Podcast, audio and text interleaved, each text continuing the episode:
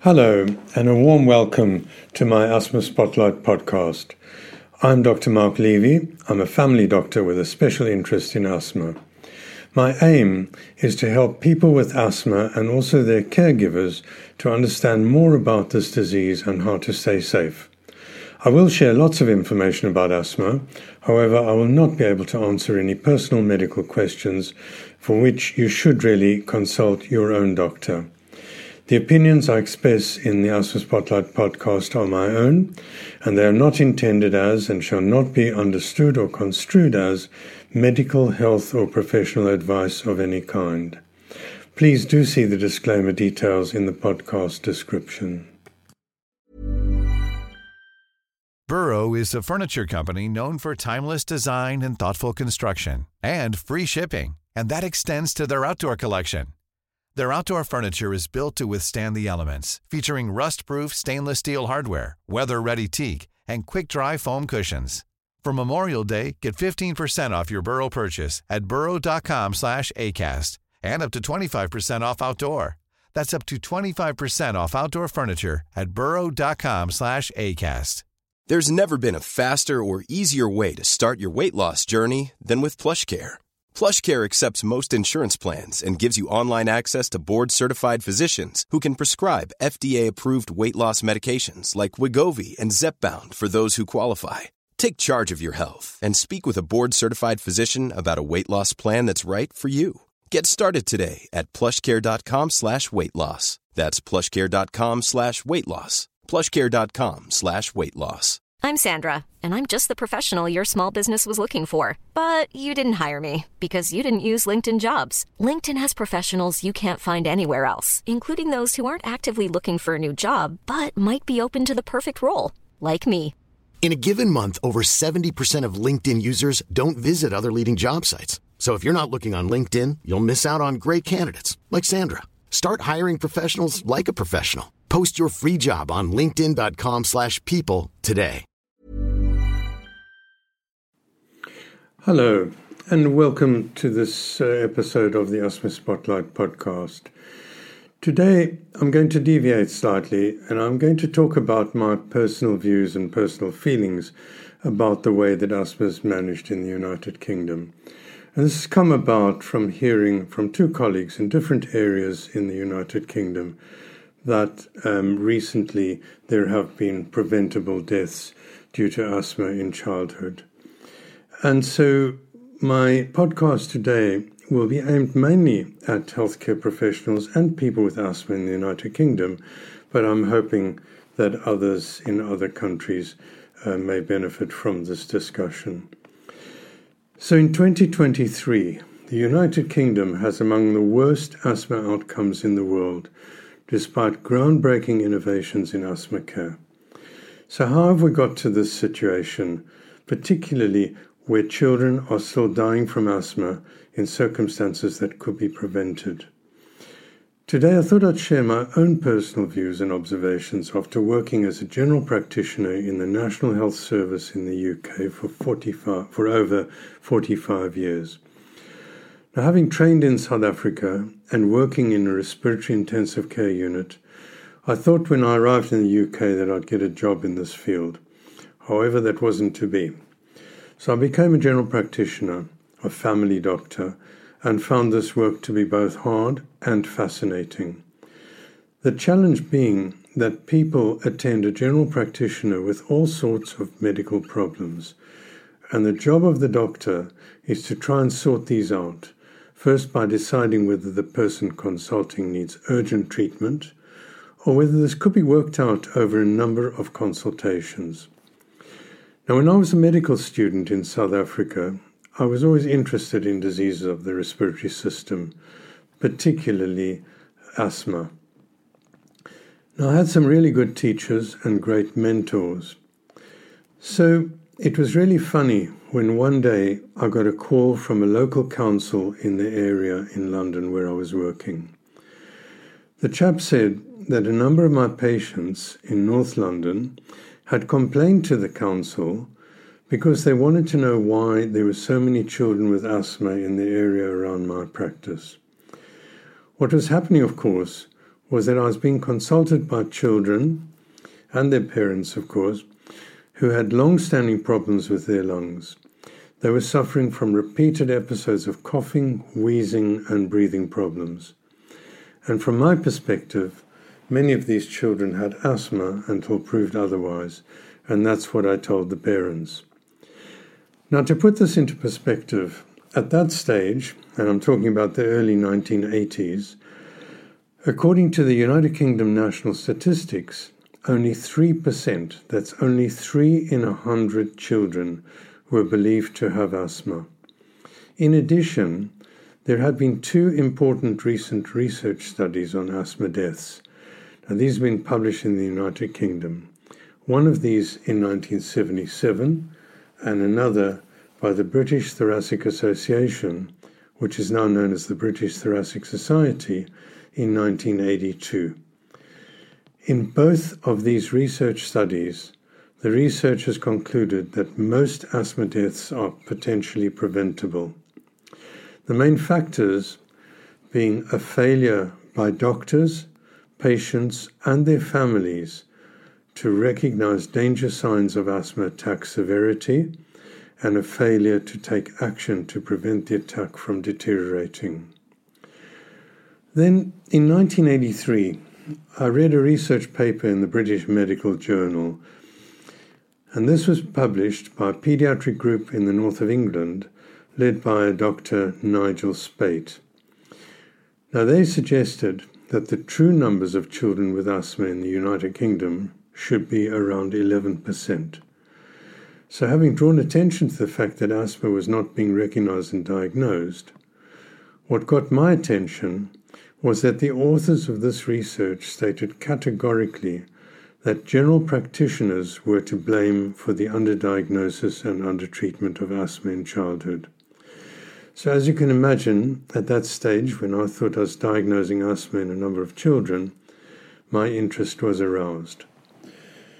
So, my then trainee general practitioner and myself did a small research study in our practice, and we found that 11% of the children in our practice had been diagnosed with asthma.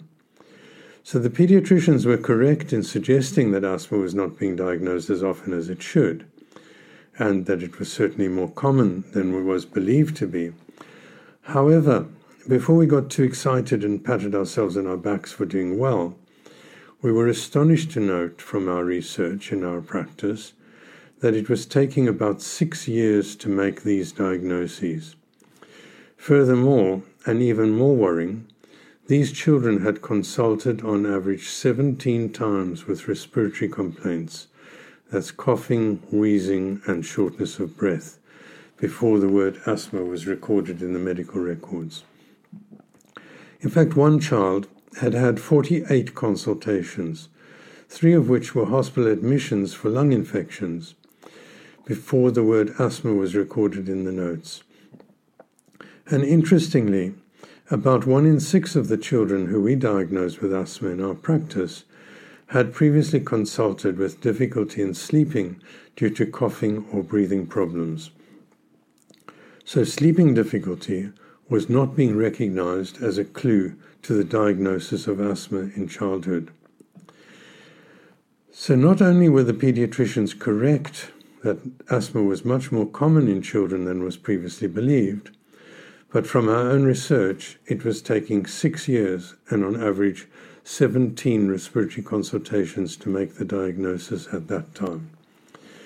Another fact that I became aware of after we published our findings was that in addition to the ideas published by Nigel Speight and his team, a general practitioner colleague of mine, Dr. Reggie Spellman, had written in the medical press in the late 1970s that he thought coughing was a common symptom of asthma.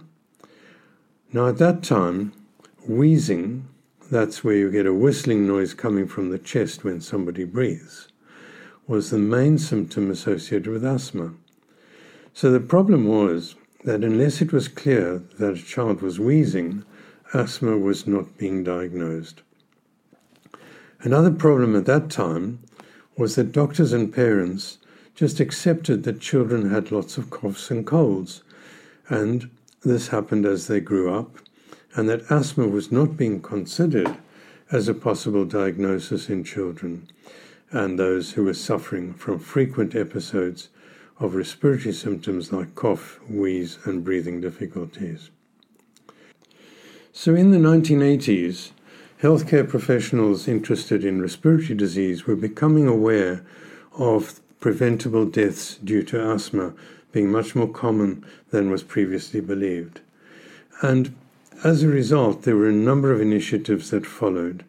One of those was an international task force which was convened in the United States of America to discuss ways of improving asthma care internationally. And in the United Kingdom, there were a number of initiatives that followed, um, and this included uh, the formation of the Asthma Training Center by a nurse called Greta Barnes, and as a result, lots of nurses were being trained in respiratory disease, and they were being provided with additional training to help them care for people with asthma. Around the same time, in 1987, six of us working as general practitioners recognized the need for improved research and care for people with asthma. And this group was called the General Practice Asthma Group, the GPIAG. And the GPIAG was created with generous funding from Alan Wright, who was then a senior manager at Allen and Hanbury's. And I should stress that the funding was for administration of the group, and we were completely independent in the functioning of our group and the topics that we discussed. The GPIAG, the General Practice in Asthma Group, is now called the Primary Care Respiratory Society or the PCRS. And the International Primary Care Respiratory Group, the IPCRG, was formed at one of the meetings of the Primary Care Respiratory Society in 2020. Now, what also happened in the late 80s was under the leadership of a hospital specialist, Martin Partridge, and another one, Brian um, Harrison, um, decided to convene a meeting to create the first British guidelines on asthma, and these were published in 1990. So, what happened next was that there was lots of research published confirming that most asthma deaths and most asthma attacks were potentially preventable. With the changes in the general practitioner contract in the United Kingdom in 1990, it became possible during the following 10 years, with extra funding and resources from government, for nurses in general practice to be trained in asthma care, and as a result, asthma clinics were being run in general practices where over 80% of nurses performing asthma reviews had been trained to a high level. Now, this was clearly good news for people with asthma. However, what started happening was that general practitioners were becoming de skilled in asthma care because they were delegating this care to be done by their practice nurses who were trained for this role. And then Life is full of what ifs. Some awesome, like what if AI could fold your laundry? And some, well, less awesome, like what if you have unexpected medical costs? United Healthcare can help get you covered with Health Protector Guard fixed indemnity insurance plans. They supplement your primary plan to help you manage out of pocket costs. No deductibles, no enrollment periods, and especially no more what ifs. Visit uh1.com to find the Health Protector Guard plan for you. I'm Sandra, and I'm just the professional your small business was looking for. But you didn't hire me because you didn't use LinkedIn jobs. LinkedIn has professionals you can't find anywhere else, including those who aren't actively looking for a new job but might be open to the perfect role, like me. In a given month, over 70% of LinkedIn users don't visit other leading job sites. So if you're not looking on LinkedIn, you'll miss out on great candidates like Sandra. Start hiring professionals like a professional. Post your free job on linkedin.com/people today. As has been the pattern over the last 30 years, the UK government changed the plans, their plans. So, in the National Health Service in the United Kingdom, the government introduced a new general practitioner contract, and this was in the early in the early 2020s. And this contract was target driven, with payments for GP services based on hitting targets set by the government. This resulted initially in GP workload being focused, in addition to asthma and diabetes, on eight more long term clinical conditions. And since then, the numbers of chronic conditions attracting targets that need to be achieved, which increase the GP workload considerably without additional resources being allocated for primary care. So, in due course, asthma care has slipped down in the government's priorities and funding has been allocated to other disease conditions. And as a result, nowadays, fewer and fewer nurses are being trained in asthma care. And the problem of de-skilling in general practice and lack of funding and resources, lack of time, has resulted in that asthma care has changed dramatically, um, which has not been for the best for people with asthma. So, most care nowadays in asthma is being delegated to nurses in, in primary care in the United Kingdom. And recently, other healthcare professionals like pharmacists and healthcare assistants have been delegated the role of performing asthma review. Now, unfortunately, many of these people delegated to provide asthma care have different levels of training and expertise in managing asthma. And in addition, general practitioners are incredibly busy, and from my observations, they're really having difficulty in balancing the need for providing urgent care and attending to people with chronic diseases such as asthma. So, what about how we're doing now in the United Kingdom in asthma? Ten years ago, I was appointed to lead an inquiry into asthma deaths in the four UK countries, and this was the National Review of Asthma Deaths, the NRAD. And what we found was really concerning. The majority of the asthma deaths were potentially preventable, and this was about 40 years after the first research in the UK that raised concerns about asthma deaths. The main problems were that these people's asthma was not being treated appropriately with anti inflammatory controller drugs. Too many doctors' prescriptions were for short acting reliever inhalers, the blue inhalers, which don't treat the underlying inflammation of asthma. And another important finding was that many of those who died had not been provided with basic information on their disease and how to stay safe. And as a result, 45% of those who died either failed to call for or to get medical help during their final fatal attack. And finally, for me, very sadly, care for many of these people was being provided by nurses and other individuals without adequate training. In 2023, in the United Kingdom, we're extremely short of doctors Many are of an age where they'll be retiring soon. And similarly, we are short of nurses. And regarding asthma, there is little funding or available resources for detailed asthma training, with the result that most asthma reviews in primary care are done by people without sufficient training or competencies in this field.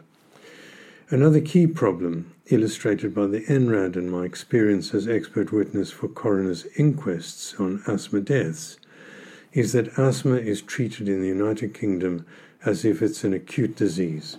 In other words, attacks are treated, usually very well. However, very few people are followed up after attacks in order to optimize their care by dealing with preventable and modifiable risk factors. Deaths from asthma in the United Kingdom are among the highest in the high income countries worldwide.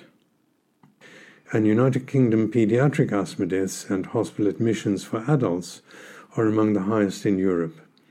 And emergency departments for children and young people are currently six times higher in England than they were six years ago. So, with hindsight, I think we made a big mistake in fighting so hard to move ongoing chronic asthma care from hospital to primary care. One of the possible consequences of this is that there are fewer hospital respiratory specialists for adults and children in the United Kingdom compared with other high income countries worldwide. Another consequence, due to lack of asthma knowledge in the community, is that there are fewer asthma referrals to hospital specialists, particularly in the case of severe asthma, where in adults, research has found that only about 20% of those who should be assessed by specialists are being referred. One of the other reasons why the asthma outcomes are so poor in the United Kingdom, in my view, is that while there are pockets of excellent medical practice, many asthma reviews are not comprehensive enough. And this has been a result of the GP contract that was introduced some 20 years ago, where asthma care has been reduced to a tick box exercise, where only a few issues are dealt with in order to comply with the payment requirements for general practitioners. Now, asthma care in the United Kingdom was really fantastic in the 1990s when this was properly funded in primary care. And sadly, we now have a situation where more and more care is being moved from hospital into primary care without transferring funding or resources.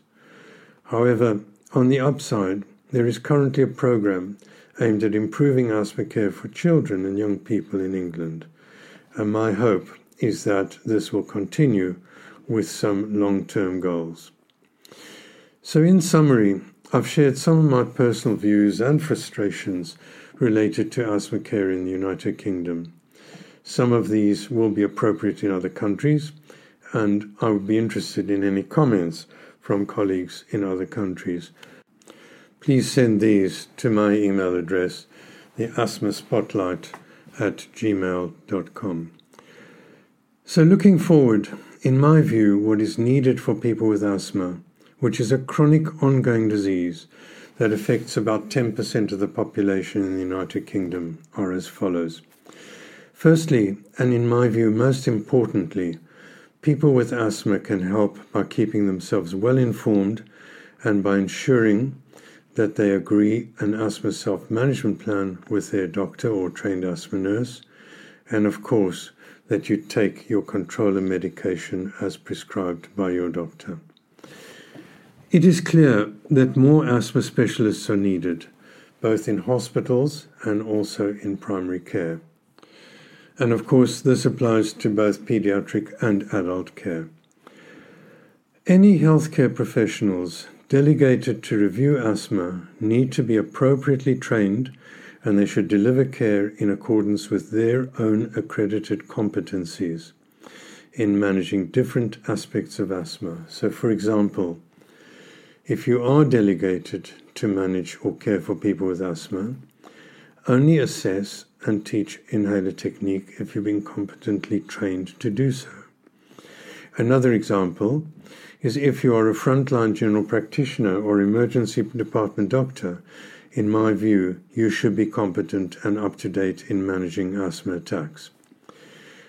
Another example is that you should only do asthma reviews if you've had adequate training and recognize those who are at risk and who need to be seen by a specialist or need to be seen urgently by a doctor with asthma training. And finally, Asthma care should not really be a political football. This should be a subject dealt with by cross parties from all walks of life. And asthma care should be afforded higher priority by governments, ideally with long term planning and with clear national targets. Now, some examples of targets, in my view, would be to decrease hospital admissions by 50% in the next three years. Second, to decrease emergency department or accident and emergency attendances for asthma by 50% in the next three years.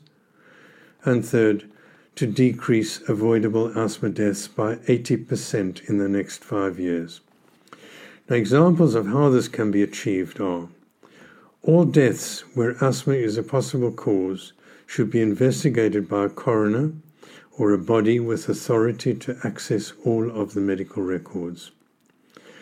Asthma, secondly, asthma attacks are a signal that something serious has occurred, and all of these attacks should be discussed by multidisciplinary teams, particularly in primary care and emergency departments, to identify and deal with modifiable risk factors.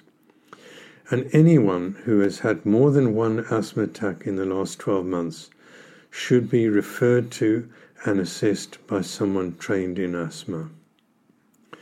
So, this has been a personal view from me, and hopefully, some of my uh, thoughts and ideas will result in change. If you have any ideas on how to improve asthma care and examples of where this has actually worked, please do get in touch and I might interview you for a future podcast. My email address is asthmaspotlight at gmail.com.